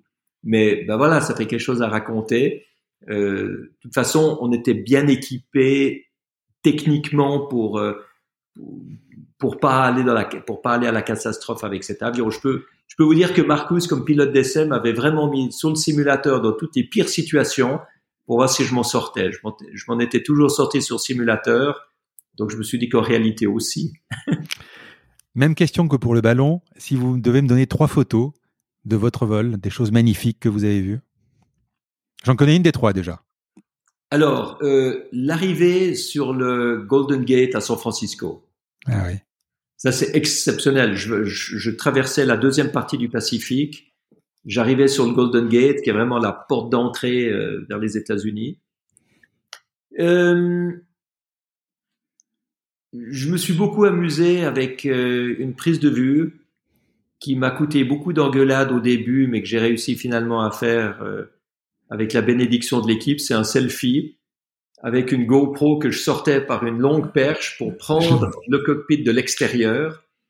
J'ai vu cette photo, ouais. Photo qui a fait le tour du monde euh, encore beaucoup plus de fois que l'avion. Et puis, je pense les pyramides Solar Impulse, ça c'était André qui volait à ce moment-là euh, sur les pyramides de Gizeh. C'était c'était magnifique. Alors je pensais que vous. Et puis il y avait oui, il y avait il y avait une autre chose, mais ça on a raté la photo. Mais ça je l'ai euh, je l'ai eu en tête. Euh, un souvenir inoubliable, c'est la lune fraise au décollage de New York pour la traversée de l'Atlantique. C'est un phénomène qui arrive tous les 50 ou 60 ans c'est quand vous avez la pleine lune le jour du solstice d'été. Donc vous avez la plus longue journée euh, éclairée et la nuit la plus éclairée aussi. Et cette lune, elle est rouge. C'est pour ça qu'on l'appelle la lune fraise. Et ça marquait un immense tapis de lumière sur l'Atlantique qui montrait la direction de l'Europe. Et le, le photographe Jean, de, Jean Revillard était dans l'hélicoptère à côté, de nuit, et m'a dit fais un, fais un virage pour te positionner devant la Lune. Et le centre de contrôle a entendu notre conversation, a dit négatif, Bertrand, tu continues tout droit, tu tournes pas. Et j'ai fait l'immense bêtise d'obéir. Il faut jamais obéir, c'est complètement idiot d'obéir. Et euh, on a raté la photo pour rien du tout finalement. J'aurais fait un 360 degrés, on avait la photo du siècle, puis j'aurais simplement atterri euh, en Espagne avec une minute euh, de plus de vol, quoi. C'était ridicule. Mais les ingénieurs voulaient bien faire. Ils, ils mettaient la priorité absolue sur la sécurité. Donc moi, je la mettais plutôt sur l'expérience humaine. Sur le ballon, vous disiez que vous aviez, vous étiez parti avec 3750 à peu près euh, litres ou kilos de, de, de, de, carburant pour arriver finalement aux limites à 45 euh, litres. L'avion, systématiquement, vous étiez tranquille en termes de, charge batterie? Vous arriviez euh, tranquille? Alors beaucoup plus que on craignait au départ. Ouais. Il restait toujours, en tout cas, 10% de batterie au lever du soleil, et on était encore à 3000 mètres, donc on aurait encore pu planer pendant une heure s'il fallait pour récupérer encore plus de soleil. Oui, puis en plus l'avion, à la différence du thermique, c'est que l'électrique, vous coupez, ça consomme rien euh, et vous renclenchez. Voilà. Exactement. On va parler de la suite vous dites que c'est plus une victoire pour l'énergie qu'un exploit pour l'aviation, justement. Finalement, la question est un peu terre à terre. Ça a servi à quoi? Ça a servi à deux choses. Sur le plan symbolique, à montrer qu'on pouvait accomplir des choses a priori impossibles avec des énergies renouvelables et des technologies propres. Il faut se replacer plusieurs années en arrière. Les gens ne savaient pas ce que c'était que les clean tech et pensaient que les énergies renouvelables, notamment le solaire, c'était anecdotique et expérimental. En fait, on a montré que c'était mûr et utilisable. Et le plus grand compliment, c'est le directeur de l'énergie à la Commission européenne qui ouvre une conférence en disant Solar Impulse a changé notre vision de ce que sont les énergies propres.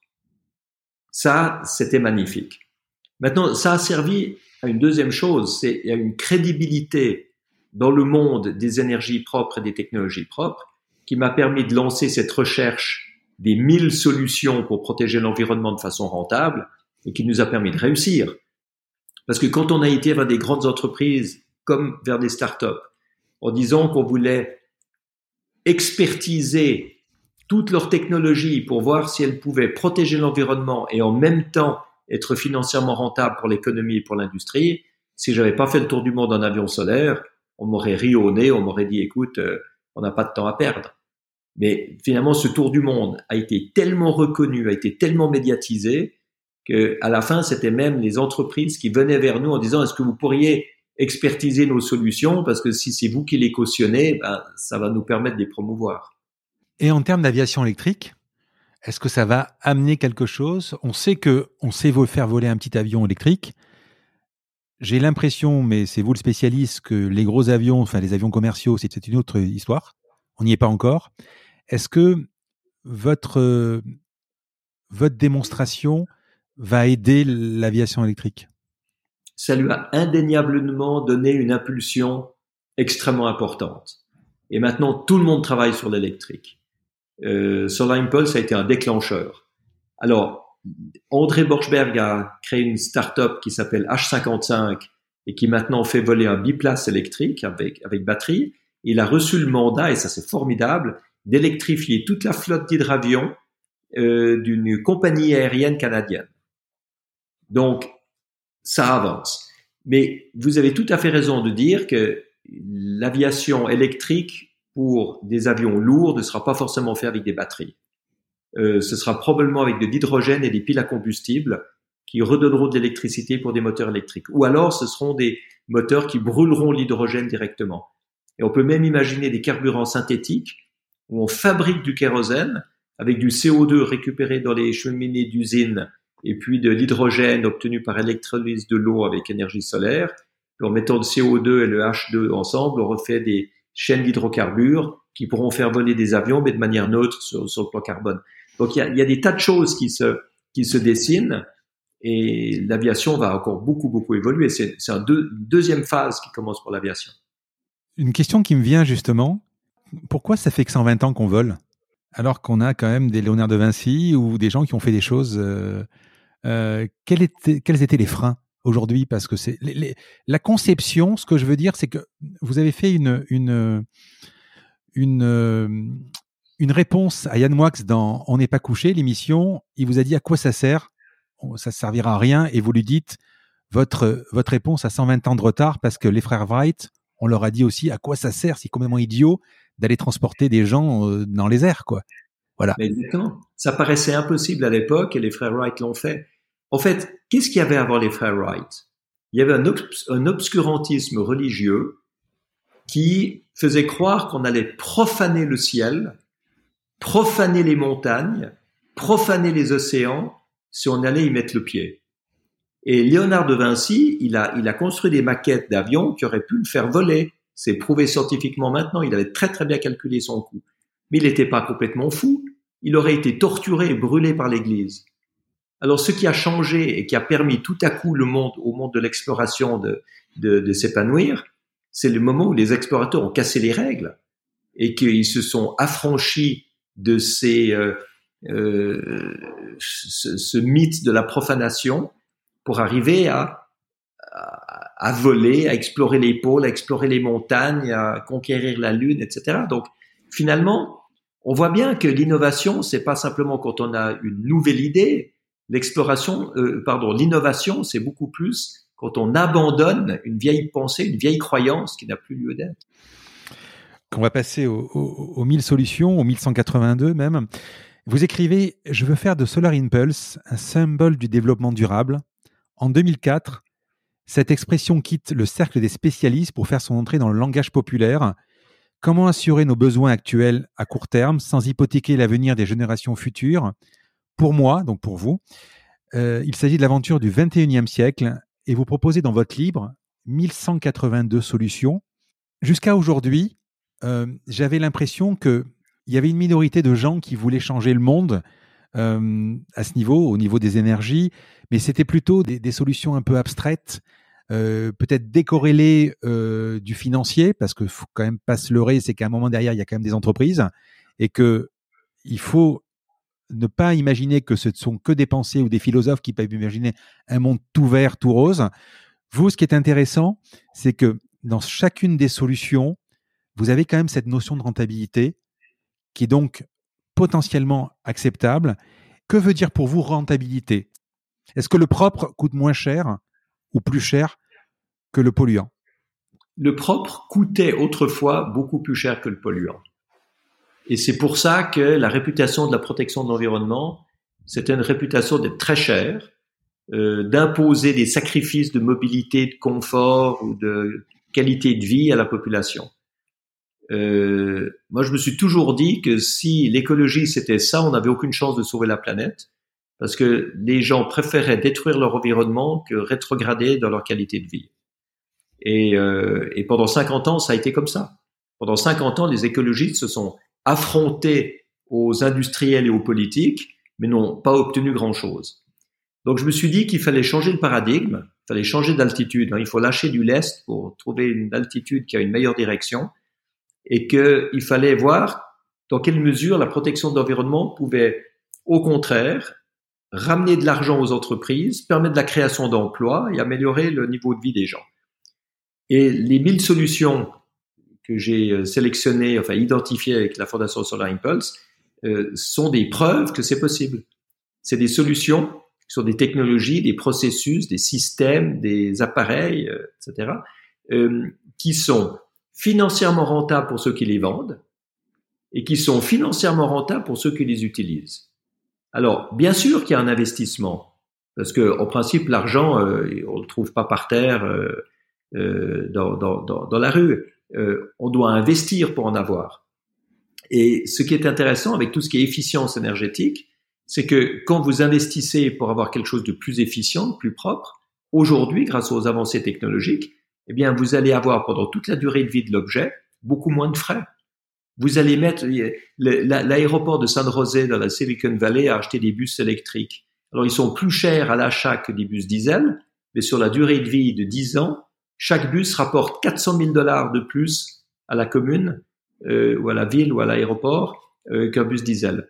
Donc, c'est ça la rentabilité. C'est que finalement, protéger l'environnement rapporte plus d'argent que détruire l'environnement. Et ça, ça permet maintenant d'avoir un virage fondamental dans la protection de l'environnement où ceux qui agissent le plus, c'est plus les écologistes, euh, ce sont les industriels, les financiers, les économistes qui orientent la société dans une efficience de ressources, dans une efficience énergétique, dans des énergies renouvelables euh, qui coûtent beaucoup moins cher que tout ce qui pollue.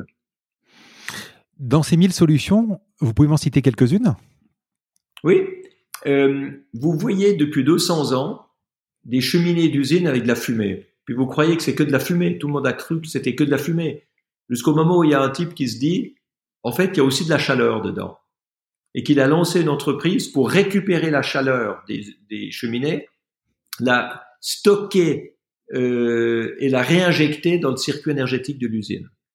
Donc c'est une nouvelle opportunité industrielle pour des appareils qu'on fabrique, qu'on vend, et pour les usines, c'est à peu près 20% d'économie d'énergie. C'est colossal. Et pour l'environnement, c'est tout ça qu'on économise également en, énergie gaspillée. Et à peu près tout est comme ça. On récupère maintenant, ou on peut récupérer, si on le fait, il y a peu de gens qui le font, mais ça doit se faire, récupérer le méthane des décharges publiques pour le tourner en énergie. Euh, forer dans les villes pour faire de la géothermie et installer des euh, pompes à chaleur dans les bâtiments au lieu de chauffage au gaz, au, au, fuel, euh, ou des radiateurs électriques qui n'ont aucun, aucun rendement. Donc tout peut être amélioré. En fait, toutes nos infrastructures, nos moteurs à combustion, nos, nos constructions de, de, bâtiments, nos processus industriels, nos manières de faire de l'électricité, tout ça, c'est à peu près euh, est à, peu près apparu au début de l'ère pétrolière. Hein, ça fait 120 ans. C'est des vieilles technologies archaïques. C'est ça qui pollue. Donc maintenant, transformer toutes ces infrastructures pour les moderniser, c'est le marché du siècle. Ça crée des emplois, ça fait du profit industriel, c'est des opportunités industrielles. Et ça protège l'environnement. Donc pour une fois, on peut réconcilier l'écologie et l'économie. Et sur ces 1182, aujourd'hui, il y en a qui sont vraiment... Euh, combien sont appliqués? Il y, en a très peu. Euh, il y en a très peu qui sont appliqués. Parce que ou bien elles ne sont pas connues, ou bien elles ne sont pas encouragées. Vous avez une, une réglementation complètement laxiste aujourd'hui qui permet aux gens de polluer, de mettre autant de CO2 qu'on veut dans l'atmosphère de plastique dans les océans et de chimie dans les, dans les sols et dans la nourriture. Donc, tous ceux qui polluent vous répondent, ce qu'on fait est légal. Pourquoi est-ce qu'on changerait? Et ce qui est incroyable, c'est que même si c'est beaucoup plus rentable de faire autrement, eh bien, vous avez des industries qui continuent à faire exactement la même chose qu'avant parce qu'elles n'ont, en fait, elles veulent pas prendre le risque de changer. Donc nous, ce qu'on veut, c'est avec toutes ces solutions, encourager aussi la modernisation du cadre légal. Avoir un cadre légal qui crée une nécessité pour tirer des solutions technologiques sur le marché, parce qu'il faut être plus efficient, parce que les standards environnementaux et énergétiques seront beaucoup plus sévères. Comment vous les trouvez, ces 1000 solutions? Parce que c'est euh, énorme. Mais écoutez, ça a été un travail titanesque de, de toute l'équipe de la fondation. Il y a, il y a, on, est on est 47 en ce moment dans la fondation. Et le but était de passer par des réseaux de, de start-up, des incubateurs, des investisseurs qui avaient investi dans des solutions efficientes, aller voir euh, euh, des grandes entreprises, euh, un peu tout. Et au début, on m'a dit c'est pas possible. Tu retrouveras au maximum 300, mais il n'y en aura jamais plus que ça. Et puis on est à 1182 aujourd'hui et on en a encore 197 dans le pipeline, donc en cours de d'expertise. Et il y en a tous les jours qui arrivent parce que maintenant que on a en plus euh, euh, aidé euh, deux fonds d'investissement chez BNP Paribas et Rothschild à investir dans des solutions propres, eh bien, il y a encore plus de solutions qui veulent être labellisées pour avoir leur chance d'être d'être soutenues financièrement. Donc c'est c'est devenu un cercle vertueux. Mais finalement, Solar Impulse, aujourd'hui, la fondation, c'est un label. La fondation. Vous agrégez, vous agrégez ces solutions. Oui, la fondation euh, offre un label après une expertise très sérieuse, euh, un label qui est euh, le seul aujourd'hui qui garantit la rentabilité euh, d'une solution environnementale. Donc c'est extrêmement intéressant pour les entreprises et pour les investisseurs. Vous aviez cette... Ce qui est curieux, c'est que je vois que ceux qui sont sceptiques, c'est certains activistes écologistes qui me disent mais arrêtez de dire qu'il y a des solutions alors qu'il y a que des problèmes. Et euh, moi je leur dis mais écoutez, vous voulez la décroissance, mais c'est pas la décroissance économique qu'il faut parce que ça mettra tout le monde sur la paille. Ce qu'il faut, c'est la décroissance de l'inefficience, c'est la décroissance du gaspillage, c'est la décroissance des vieux systèmes polluants. Et ça, ça va être fait grâce à la croissance économique euh, permise par des nouveaux systèmes beaucoup plus efficients, beaucoup plus propres, des nouvelles technologies d'avenir, des nouvelles manières de produire de l'énergie et de l'économiser, des nouveaux débouchés économiques, notamment dans la gestion des déchets, dans euh, dans l'économie circulaire, etc. Vous voulez dire que cette notion centrale d'économie, elle est abordée différemment que ça soit qu'on soit un écologiste convaincu ou qu'on soit une entreprise ou un capitaliste. Vous, vous la recentrez en fait, cette, cette notion d'économie. Parce qu'on ne pourra pas faire d'écologie sans économie. Sinon, on, fait de la théorie. On pourra. En fait, il faut pas faire de la, il faut pas faire de la philosophie sans psychologie. Euh, la philosophie qui dit que l'être humain doit être bon et doit décroître sa consommation pour favoriser la planète, c'est de la philosophie sans psychologie parce que la psychologie de la nature humaine n'est pas comme ça. La psychologie de la nature humaine, elle cherche son intérêt. Donc il faut trouver l'intérêt du monde industriel, économique, euh, financier et politique à protéger l'environnement tout en créant de l'emploi et en faisant du profit. Donc en fait, moi ce que je veux, c'est de montrer qu'on peut découpler le PIB de la quantité de production et de consommation pour le coupler à la qualité de l'efficience. Parce que c'est sûr que notre manière aujourd'hui de produire et de consommer nous mène à notre perte. Mais la réponse, c'est pas forcément de faire tout, euh, de, tout arrêter. Euh, le but, c'est peut-être de faire différemment. Et c'est là que je me différencie de, de, certains idéalistes pour être en fait beaucoup plus réaliste dans le fait qu'on peut faire mieux plutôt que faire moins. Mais ce qu'il faut en tout cas arrêter, c'est de faire plus. Vous aviez cette fibre euh, depuis toujours cette fibre euh, pour la planète? Oui, j'ai été élevé comme ça. J'ai été élevé comme ça. Mon grand-père a fait son ascension stratosphérique pour montrer que les avions pouvaient consommer moins de carburant en volant à haute altitude. Mon père a fait sa plongée dans la fosse des Mariannes pour euh, aller voir s'il y avait de la vie là où les gouvernements voulaient jeter les déchets radioactifs. Quand il a vu un poisson à 11 000 mètres de profondeur, ça a été le coup d'arrêt euh, de l'utilisation des océans comme poubelle pour les déchets radioactifs. Donc, euh, moi, j'ai toujours, toujours vu ça. Mon père avait créé le premier institut européen d'écologie et euh, il testait à la maison des, des, systèmes qui autrefois marchaient pas encore, euh, notamment un pommeau de douche qui permettait même pas d'enlever le savon quand on s'était lavé au savon. Mais alors, ça économisait l'eau. Ça, je vous promets que ça économisait l'eau mais ça économisait aussi le savon parce qu'on le gardait sur soi. Donc, j'ai toujours vu ça. Mon, mon, père chauffait la maison à 16 degrés euh, pour économiser de l'énergie. Euh, 16 degrés, ça fait que tout le monde était malade à la maison. Euh, donc c'est vrai que je me suis toujours dit, économiser c'est bien, mais il faut économiser par efficience et pas par diminution. Vous auriez pratiquement plus appeler la fondation Solar Efficience plutôt que Solar Impulse. Exactement. Exactement. Ou, impulsion efficiente, ou efficiency impulse. Oui, oui, parce que c'est vrai que c'est l'énergie solaire qui a fait voler Solar Impulse, mais Solar Impulse a pu voler grâce à l'énergie solaire parce que c'était efficient. Et aujourd'hui, notre monde ne doit pas simplement faire plus de production d'énergie solaire, éolienne ou hydroélectrique ou biomasse ou géothermique, elle doit aussi devenir plus efficiente de manière pour économiser l'énergie et qu'on n'ait pas besoin de produire autant. Même si c'est renouvelable, ça sert à rien de produire des panneaux solaires ou des éoliennes deux fois plus que ce qu'on aurait besoin en étant plus efficient. Finalement, d'après ce que vous venez de me dire, est-ce que on peut dire que aujourd'hui vous allez faire euh, un nouveau roadshow pour pouvoir euh, montrer ces solutions, démontrer ces solutions? Oui, il y aura un troisième tour du monde qui sera pas en ballon ou en avion solaire, c'est ce qu'on appelle chez nous le tour du monde des solutions. Euh, c'est pour amener ces solutions aux chefs d'État, aux entreprises, au gouvernement et leur donner les outils dont ils ont besoin pour accomplir leurs buts environnementaux parce que c'est pas suffisant de dire on va être neutre sur le plan carbone en 2050, il faut il faut encore passer à l'action, il faut une feuille de route, il faut des solutions et nous on veut amener les solutions pour aider les gouvernements à le faire. On va passer aux questions personnelles. Vous avez côtoyé, euh, je, vais, je, vais, en citer quelques-uns, hein, euh, Mikhail Gorbatchev, Richard Branson, Albert de Monaco, Al Gore, James Cameron. Pourquoi cette notoriété? Pourquoi autant de notoriété? Euh, Parce que mes activités ont été très fortement médiatisées. Et je crois que l'esprit dans lequel je le fais a, a plu. On vient pas simplement me voir parce que j'ai fait un tour du monde en ballon. Je crois qu'on vient me voir parce que il y avait toute une philosophie là autour, cette notion de changer d'altitude, lâcher du lest, changer de direction. C'est en fait l'application de, du monde de l'exploration et du monde des pionniers à la vie de tous les jours. Je crois, je crois que c'est ça qui, qui plaît.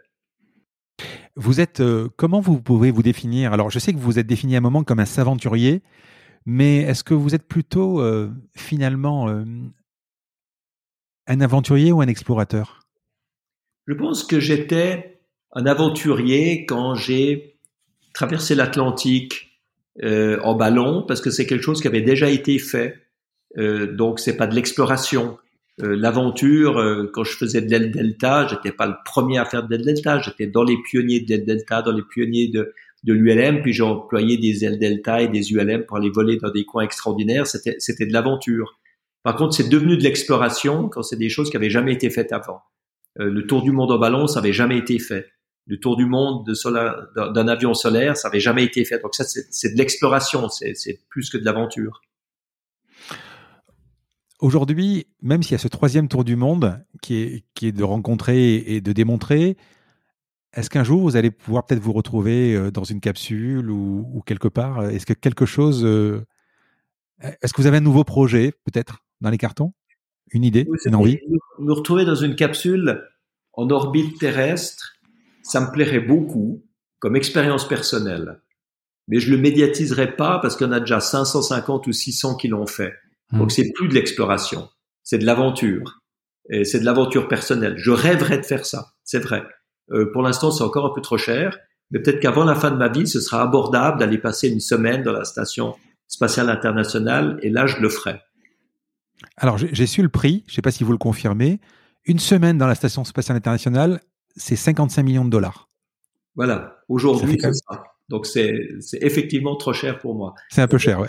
Peut-être que le prix baissera plus tard. Mmh. Euh, on verra, je garde, je garde espoir. Dans toutes les rencontres que vous avez faites, quel est la le personnage ou la personne qui vous a le plus marqué?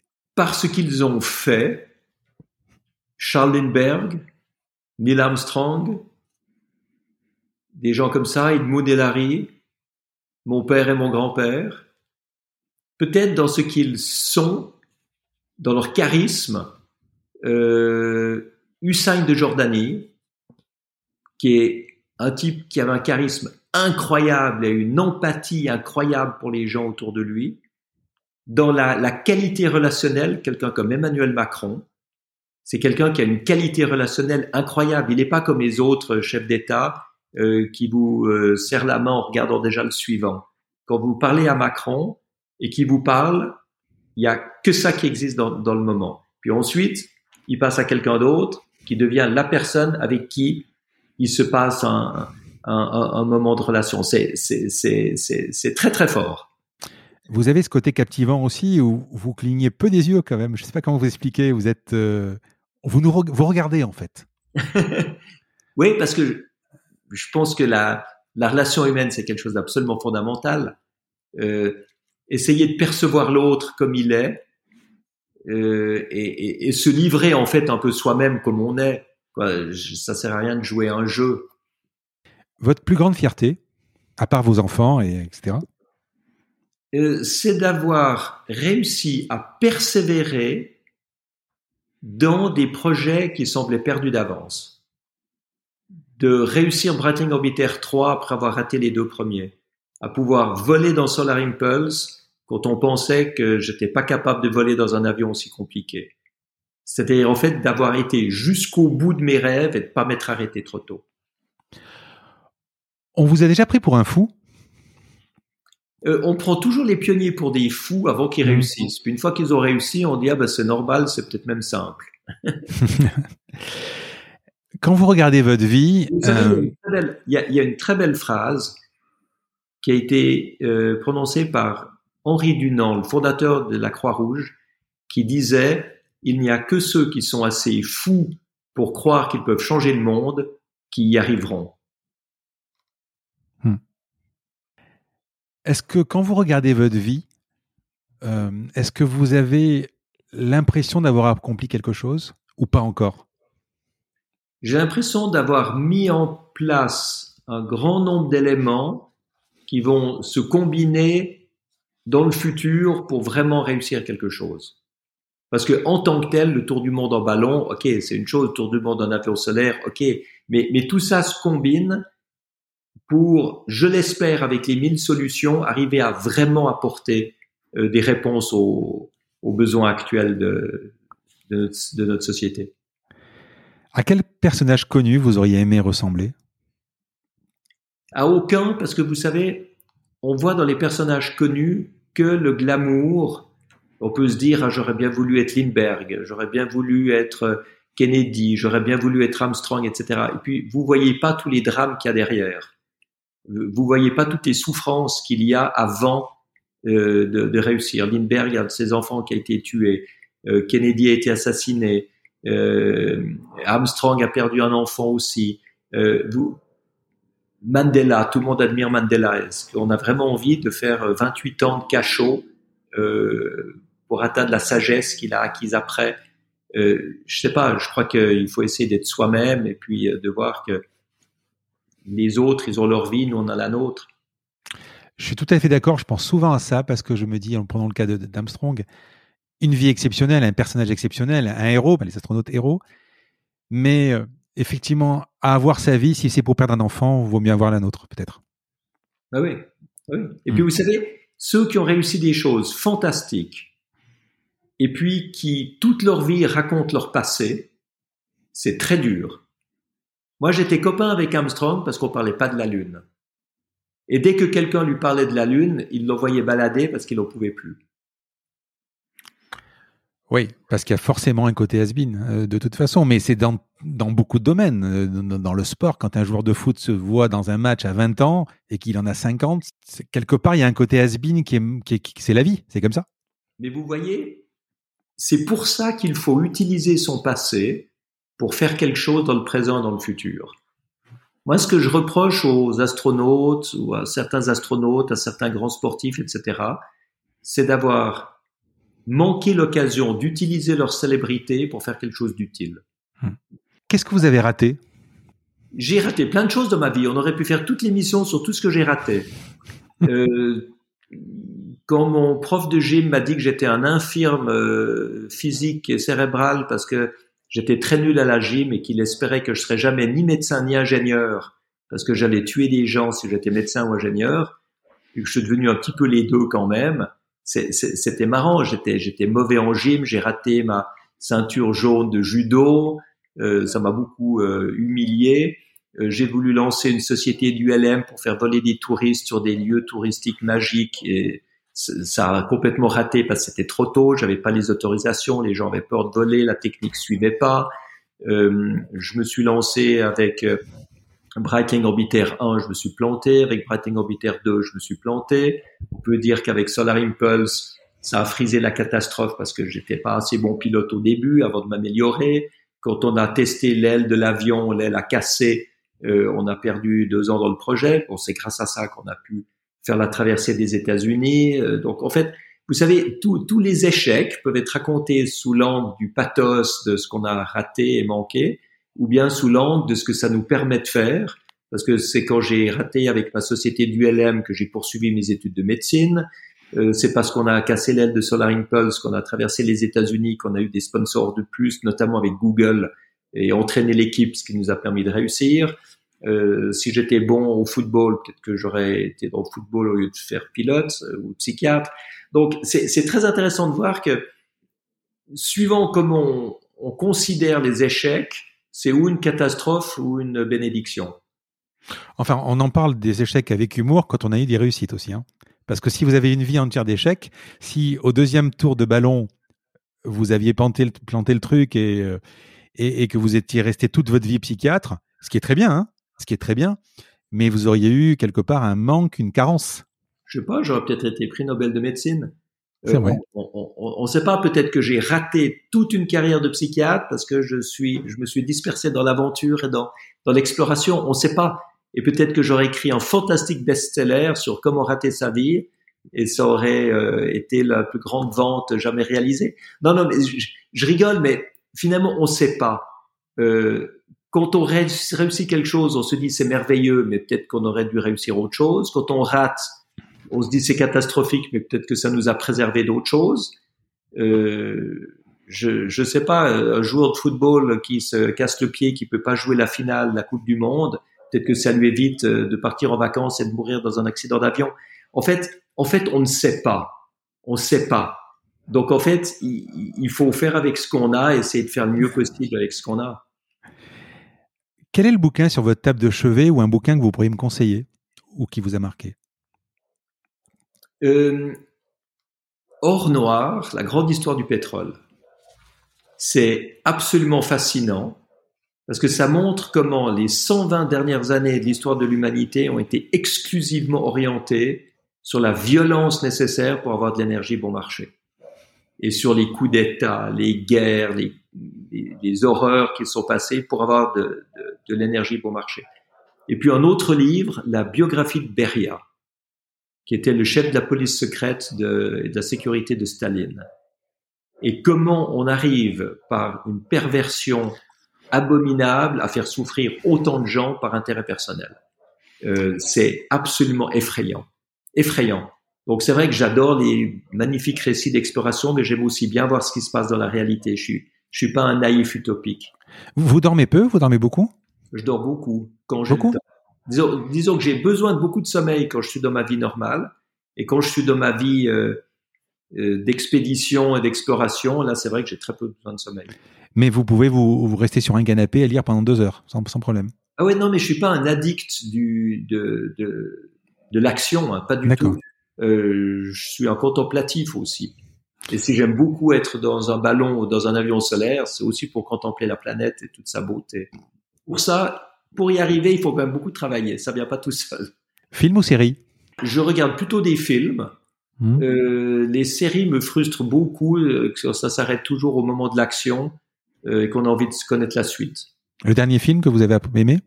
Un film absolument magnifique. C'est pas le dernier, mais c'est un film dont en fait je parle pas suffisamment quand on me demande euh, ce que je pense des films. C'est Les Fantômes de Goya sur les sur l'Inquisition.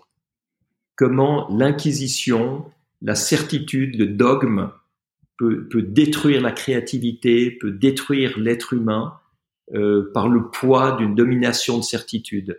Donc moi, je suis plutôt un hérétique.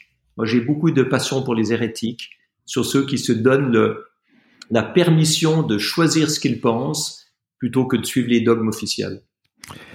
Je vous pose les deux dernières questions. Qui pourrait être le prochain invité de mon podcast que vous pourriez me présenter? Pour faire un nouvel épisode Jean-Louis Etienne. J'adore Jean-Louis Etienne. Euh, il y, en a d'autres, mais Jean-Louis, il est aujourd'hui, après beaucoup, beaucoup de, d'efforts et de difficultés, en train de lancer son projet suivant, qui est de tourner autour du pôle sud dans un, un, un, un qu'est-ce qu'il faut dire, une grande tour flottante euh, qui va explorer en même temps la partie aérienne et la partie aquatique et océanique de, de l'Antarctique. Et il va dériver comme ça avec toute une équipe euh, pour mieux comprendre euh, cette partie du monde qu'en fait on on connaît pas tellement. Donc c'est quelqu'un qui aura plein de choses à vous raconter. Il est médecin, il est très humaniste, euh, en même temps scientifique, explorateur. C'est quelqu'un que j'aime beaucoup. Vous pourriez me faire l'intro? Oui, Bien sûr. Je vous pose la dernière question du podcast. Vous savez que le podcast s'appelle La combinaison. Hein, J'ai choisi un terme pour ça. Ce podcast s'appelle La combinaison parce que je cherche à comprendre la combinaison d'éléments, la recette. Alors, vous en avez dit beaucoup hein, déjà, mais la recette, les ingrédients qui vous ont amené là où vous êtes arrivé. Avec du recul, Bertrand, quand vous voyez votre vie, quelle est la combinaison pour devenir Bertrand Picard? Euh, Le premier élément, c'est la curiosité, parce que sans curiosité, on n'essaye rien de nouveau. Le deuxième élément, c'est la persévérance, parce que sans persévérance, on ne réussit pas ce qu'on essaye. Et le troisième élément, c'est le respect, parce que sans le respect, nos succès n'ont aucune valeur. Et ça, je crois que c'est vraiment les, trois choses qui m'ont animé. C'est ce que j'ai vu euh, dans mon éducation, c'est ce que j'essaie de reproduire. Bertrand, merci beaucoup. Je me suis vraiment régalé déjà à préparer cet épisode, à lire vos livres et vous écouter. C'était passionnant. Merci beaucoup mais avec grand plaisir. C'était pour moi aussi une manière de, de revivre tout ça, de le partager. Donc, euh, grand bonheur. Merci beaucoup de l'invitation. Je vous remercie d'avoir écouté cet épisode. Comme promis, voici le code de réduction pour commander sur papeo.fr. C'est la combinaison, tout en majuscule. Je vous offre 10% de remise sur votre première commande. Parlez de ce podcast à vos amis ou à vos collègues de bureau. Partagez-le le plus possible Abonnez-vous en cliquant sur le petit bouton S'abonner dans votre application mobile ou sur euh, votre ordinateur. Ainsi, vous serez averti dès qu'un nouvel épisode est en ligne. Je sillonne la France pour vous proposer de nouveaux invités. C'est vraiment beaucoup beaucoup de travail. Ce n'est pas mon métier, vous l'avez peut-être compris. C'est une passion que je pratique en dehors de mon job. Si vous avez apprécié cet épisode, dites-le moi avec des étoiles. 5 de préférence sur Apple Podcast, anciennement iTunes et d'y ajouter un gentil commentaire, ça me fera plaisir. Ça me permettra également de remonter dans les classements. Et puis si vous n'êtes pas Apple, c'est pas grave, parlez-en autour de vous, partagez sur les réseaux sociaux, c'est prévu sur votre application de podcast préférée. Enfin, vous pouvez vous abonner sur lacombinaison.fr pour être averti dès qu'un nouvel épisode est en ligne. Je suis Frédéric Azoulay, n'hésitez pas à me faire remonter vos remarques, vos questions, mais aussi des invités que vous aimeriez entendre je vous dis à bientôt.